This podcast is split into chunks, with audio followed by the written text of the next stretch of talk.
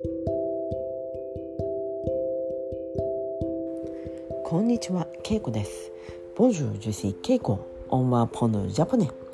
Aujourd'hui aussi, je vais raconter une petite histoire en japonais. On y va. 今日は8月20日です。8月20日土曜日です。Le 20 août. C'est le samedi. えー、今日は土曜日です。私は朝からえー、京都市内へ行きました。そして、えー、子供2人にピアノを教えました。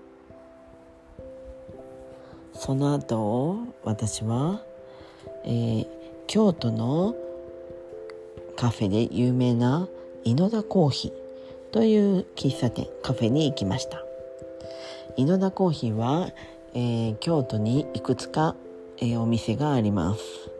本店は中心の、えー、境町という通りにありますが私は今日は、えー、四条烏丸にある大丸というデパートグホマガザンの、えー、大丸大丸の地下スソーにある井野田コーヒーへ行きました、えー、そこで私はお昼ご飯を食べました。いろいろあったのですが私はオムライスを選びました。皆さんはオムライス知っていますか？オムライスのオムはオムレットのオムですね。でライスはまあ樹皮ですね。なので、まあ、オムレットオムオムレツと日本語で言うとオムレツなんですがオムレツとご飯。ご飯も白いご飯ではなくケチャップ。だからトマト味っていうんですかね。ケチャップ味のご飯が一緒になった料理です。家でもできる、まあ、家庭料理の一つでもあります。まああったかいご飯を、えー、まあ例えばハムとか野菜まあ玉ねぎとかグリーンピースとかそういったものと炒めてそして塩コショウでケチャップをする。そして炒めてその後別でえー、卵オムレツですね、まあ、ちょっと牛乳を入れたりして焼きます。そして半熟まだミキュイな時。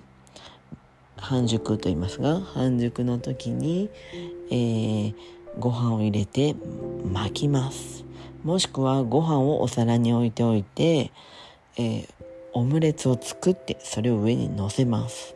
いろんなスタイルがあります。